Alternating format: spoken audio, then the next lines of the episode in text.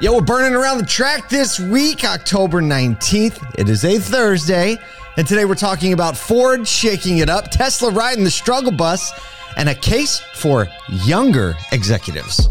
Everywhere I go, the people really want to know who I is and who I be. They Maybe Tesla's riding the struggle truck. Well, the don't s- need to repeat, I don't think they have the issue with younger executives. Maybe that's part of the problem. I don't know. I don't know. I don't know this. But I didn't think of that it. until just now. I was like, it. oh, you know, those two stories actually may have something in common. Watch it. I man. know, I know. Um, man, coming off a, a really busy ASOTUverse day yesterday with the release of More Than Cars episode two. Uh, released it on a live stream, which is, you know, I didn't think about this till yesterday. I don't know that our date selection was amazing. Um, Yeah, like Because everybody's at digital. I know. it literally didn't hit me. It didn't hit me until later as I was like back caught back up on LinkedIn and stuff. I'm like, oh, because I'm like, man, it's really interesting. I didn't see this person there or that person there because like they're really looking forward to this. And I was like, hmm. They'll catch. They'll find it. I We'll know, I sure- know. We'll, we'll send it back out in a few things. We'll get Oh it. yeah, yeah. Well, you can see it right now if you didn't catch the live stream uh, at more than cars. Dot TV, more than cars. Dot TV. It's up there. And Jason Monahan says it was a soft launch. I'll tell you what, with the Soto, it's it's like a constant, perpetual soft launch. I don't know. We might Everything's actually soft launch something during this show that we're not already thinking of.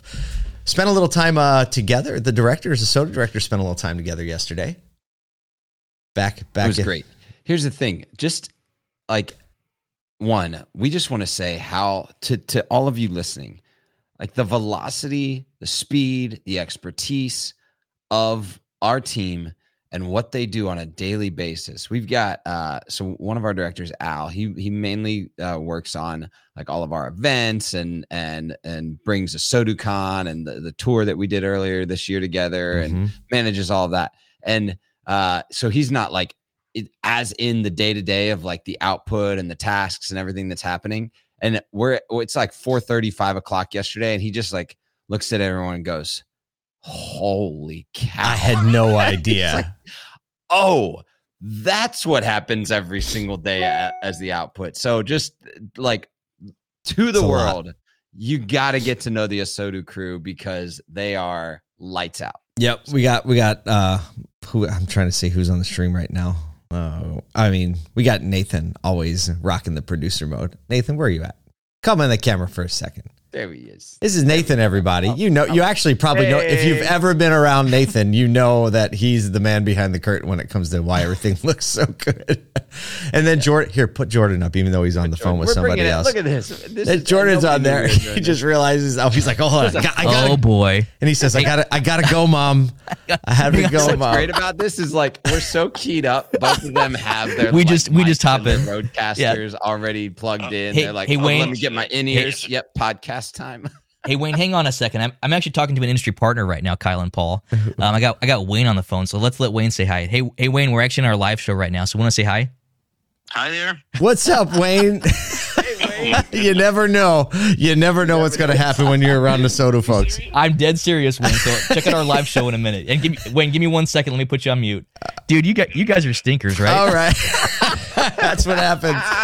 But man, we're just so keyed up, right? Like we just hop in and do it, right? A Little peek behind the curtain. So every morning we build the show and we have a whole document that has show notes and this and that. And then Nathan puts it all together on the live stream. And Jordan's usually uh, on the stream on the back end, just like listening and kind of, and then we'll get off this and we'll like mix a few things up. So it's just a little peek behind the Sodaverse, but a lot right. goes into you seeing two morons in flat brim hats kind of stumble around the news and automotive every morning. now, you, now you get to see four today. Double vision. Well, it was All good to see all you right. guys. Well, all right. Hey, speaking about stumbling around the news in automotive, Stop. Segue. I don't know where you're going with this. Oh, we're about to stumble around the news in automotive.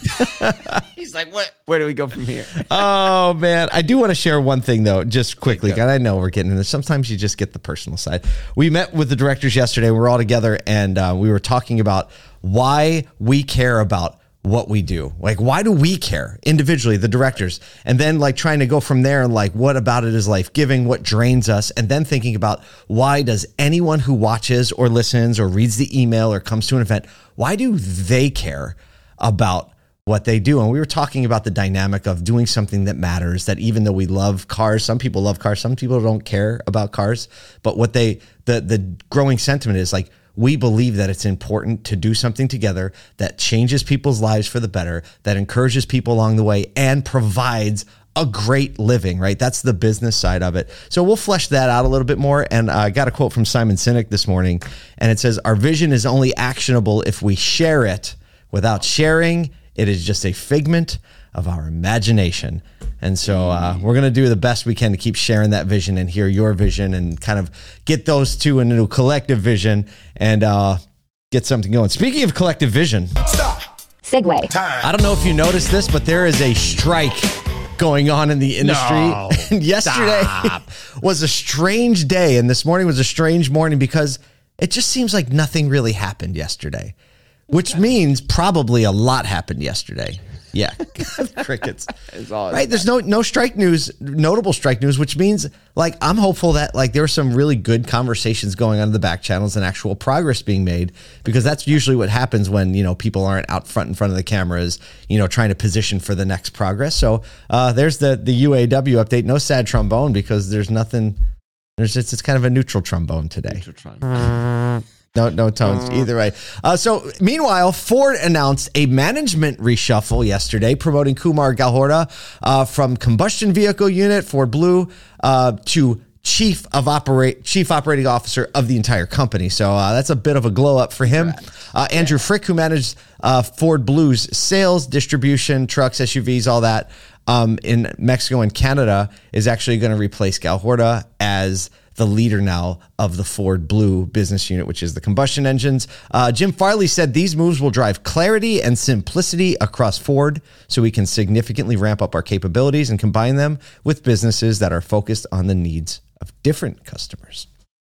I feel good. That, that little and the little like the little tail end of that quote is like okay we're starting i you know we're starting to see more and more attention paid to hey there are customers that want evs customers that want ice Different customers. attention to both of those you know like it's this little little nod to hey we recognize that we can't go all in too fast and that we got to care for customers that need everything and like the fact that there are still business moves and shakeups happening on the the Ford Blue side Mhm. on the on the uh, the ice side of the business means that they're still focused there. So I love to see that because uh, it just it's saying, hey, look, we recognize the consumers are still where they're at. Well, I mean, with the Kentucky truck plant shut down, they probably were like, all right, this is a great time to make some changes. Right? It really, I mean, I wonder if that has something to do. I mean, obviously they've been planning this for a while, but still, hey, time to do things. Not a lot of moving parts. Uh, speaking of things with not a lot of moving parts, There you go. Segue. Teslas don't have a lot of moving parts, I guess. Not at all. Uh, Tes- Tesla's third quarter earnings call was yesterday revealed a more cautious tone due to the global economic concerns, high interest rates.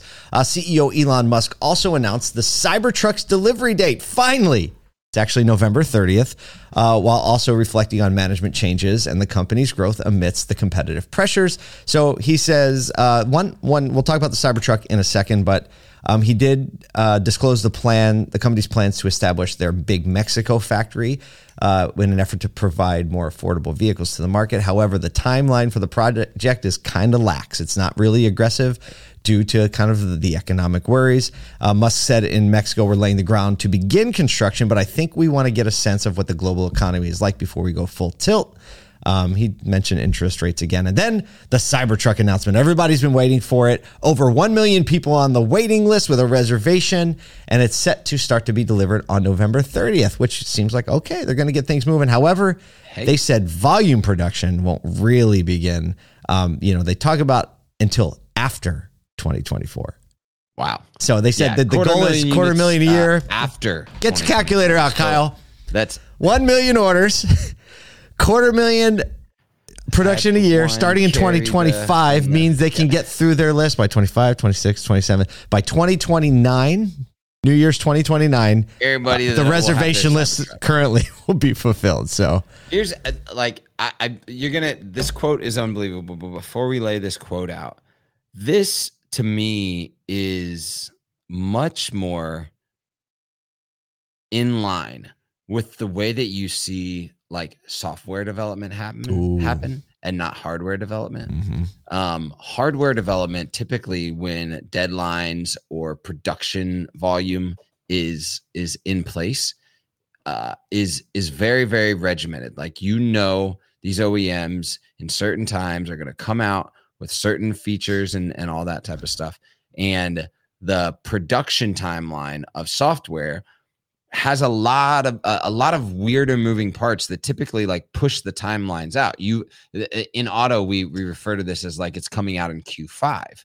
and and I think that we're seeing that as all the R&D that has to go into coming out with a brand new vehicle line as well as the R&D that has to come out for the software alongside that vehicle line because we still don't know exactly what's going to be inside that Cybertruck right Yeah. that that it's it's still not clear like we see the body we've seen that we've seen some prototypes but we don't know what the end delivery state of the technology that they're embedding into this Yep. And they've been And talking think that- about it a lot. Yep. They've been saying it's going to have great technology. exactly and that's where i think when we see that it's probably going to be very apple Make a little more sense. early apple-esque where you're just like you put what Oh. in a truck yeah. It and could, it now it could does be. huh right It could be. we're gonna so here's the quote that you're talking about. We dug our own grave with the Cybertruck, said Elon Musk. Cybertruck's one of those special projects that comes along only once in a long while, and special products that come along once in a long while, while incredible are just incredibly difficult to bring to market to reach volume to be prosperous. So Yes. he's thinking financially, he's thinking technically. Um, you know, just even they innovated several manufacturing methods, right, to make the truck new material. So I don't know. We'll see what happens. Investors weren't ex- super excited about this whole thing. Uh, the stock was down three percent just forty minutes into the call. So I don't know what it's done. It must be really weird to like have that level of announcement and influence and you're just talking and you can just like you know it's like the sentiment tracker is literally people selling your stock it's un it's really quite unbelievable Oh man. Well, uh, speaking of things that are, I don't know, I think pretty believable. Actually, yeah it's more Segue. believable. So ageism, especially in the work environment, has uh, consistently been a, a, a topic of discussion, and come up a lot more recently as as the job uh, market is changing. Some experts actually believe younger executive leadership is absolutely essential for promoting innovation and addressing long-term challenges. Uh, Martin Reeves of Boston Consulting Group stated that older re- leaders a lot of times rely on outdated strategies or prioritize short-term gains while younger professionals may be open to new long-term strategies but interesting enough lack the authority to implement them. Uh, here's a couple data points. So the average age of fortune 500 ceos is 57.7 so almost 60 years old with factors like prolonged life expectancy and pandemic induced challenges challenges pushing back retirement. So you're seeing ceos stay longer or older, older ceos uh, being stated. Um, but what it what it says is that uh, the most innovative companies, according to George Mason University, actually see CEOs with a broad age gap gap to the rest of their executives, saying essentially like you've got the CEO with the authority um, and and the insights to implement the ideas and the innovation that come along with the younger executive uh, in the organization, and the, that balance is almost required for for companies to stay innovative. Um, the last one, uh, Arun Shekhar, co-founder of Prava and Community, uh, argues for younger executive leadership, emphasizing their fresh perspectives, willingness to change the status quo, and adaptability in a digital age.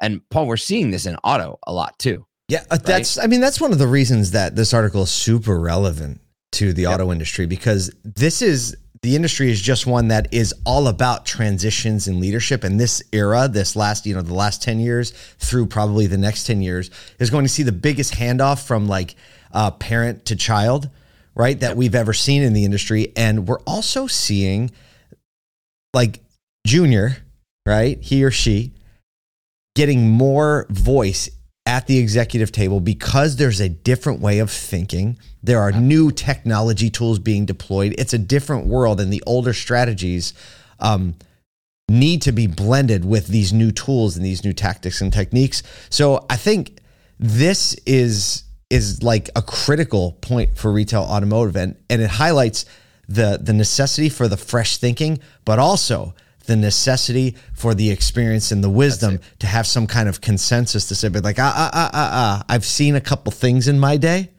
And let's not go all in because we need to protect this, this, this, and this. So Absolutely. This this is what I think is key is like whether you're in a younger generation or older generation, recognizing that the the other generations play a an extremely Need. valuable role Need in to the have. success of your organization and not dismissing their point of view, but actually utilizing it to come together to produce innovative technology, innovative strategies, innovative uh, operations. Um, because that level of collaboration is critical. Oh, way to put a bow on it today.